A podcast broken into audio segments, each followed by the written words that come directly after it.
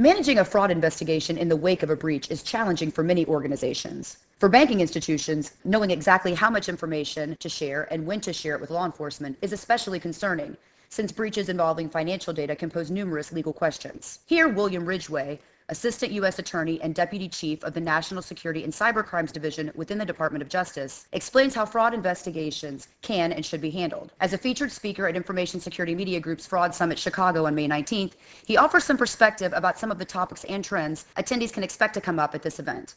Hi, I'm Tracy Kitten with Information Security Media Group. So, Bill, before we get into some of the topics and trends that will be related to this fraud summit that I mentioned, could you just give our audience a bit of background about your role within the DOJ and some of the fraud and breach investigations that you've been involved with? Sure. So I should say at the outset that I'm speaking in my personal capacity and not on behalf of the Department of Justice.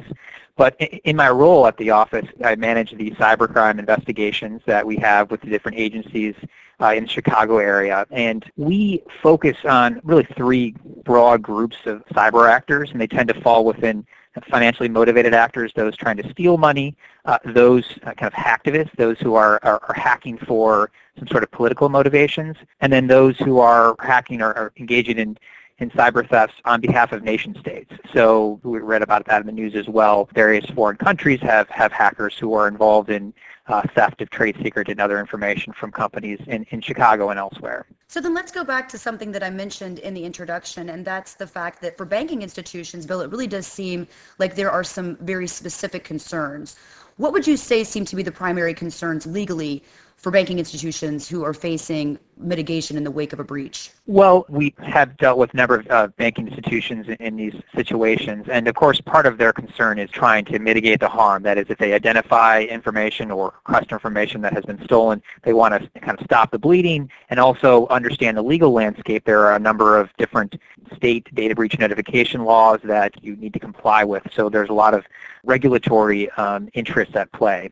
From my vantage point, our goal is a little bit different, is that we are kind of looking outside the institution, trying to track down where the information went, who are the perpetrators, uh, how is it being monetized. And so um, we're trying to work with the banking institution while they're trying to handle all the different regulatory issues that they have, trying to work with them to, to conduct an investigation. So building on that, Bill, why would you say that financial services companies are so often confused about how much they should share with law enforcement or how closely they should work with law enforcement in the wake of a breach? In some circumstances, there are some myths that continue to, I think, influence uh, the willingness of, of banking institutions and other companies to work with law enforcement. I think there's a concern that if they contact law enforcement, be it the FBI, the Secret Service, or the U.S. Attorney's Office, that they'll lose control of an investigation, that law enforcement will come in and take over their information, take over their investigation.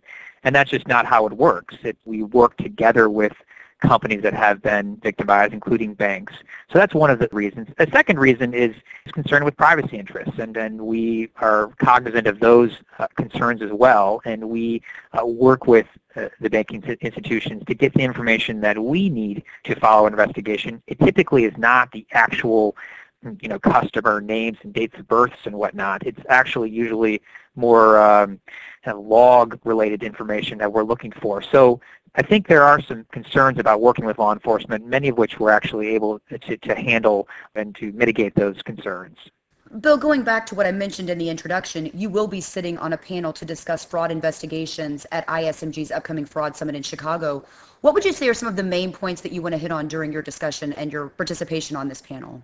So I touched on one of them, which is you know dispelling some of the myths that we see from uh, bank institutions and other companies. I'd also like to talk a little bit about what it is that how it is to work with the government and how we can work together in investigations, focus more externally on the perpetrators and, and the banking institutions more internally on making sure their systems are, are fixed and in place and protecting information.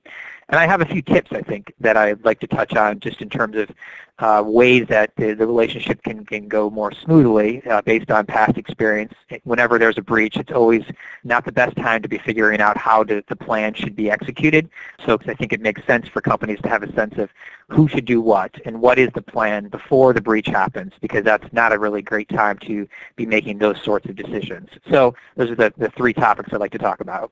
On this panel, Bill, you'll be joined by two attorneys who represent private companies, and their focus is on offering advice about breach response, breach prevention, and breach risk mitigation.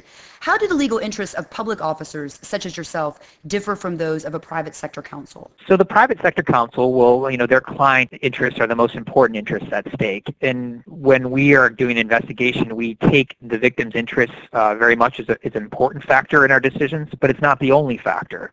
We have a responsibility from the public standpoint to protect other companies and to protect other people who may be affected by cyber actors or those who would commit fraud.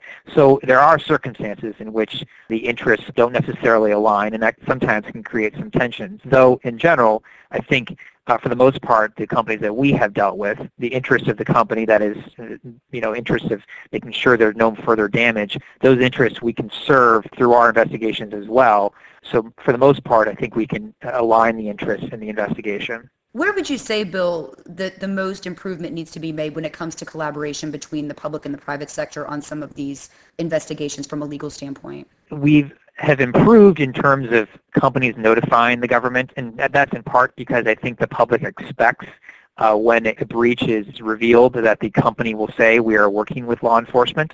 Uh, the problem uh, that we still have, though, is that companies are taking a long time before they notify law enforcement sometimes it's perfectly well-meaning. They want to make sure that they understand the problem fully before they notify law enforcement.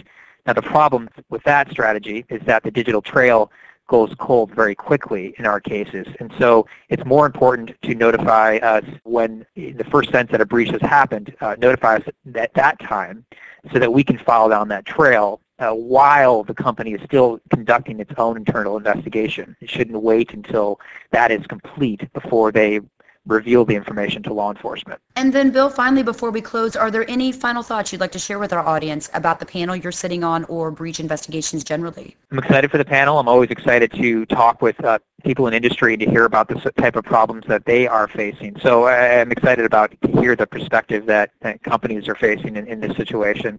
And frankly, to make sure that we're doing our job better. That is, if we understand the concerns that the industry is, has when in dealing with law enforcement, I think we're better able to work with them going forward. Excellent. And I'm looking forward to the panel as well. Thanks again for your time, Bill. Again, we've just heard from Bill Ridgway from the DOJ.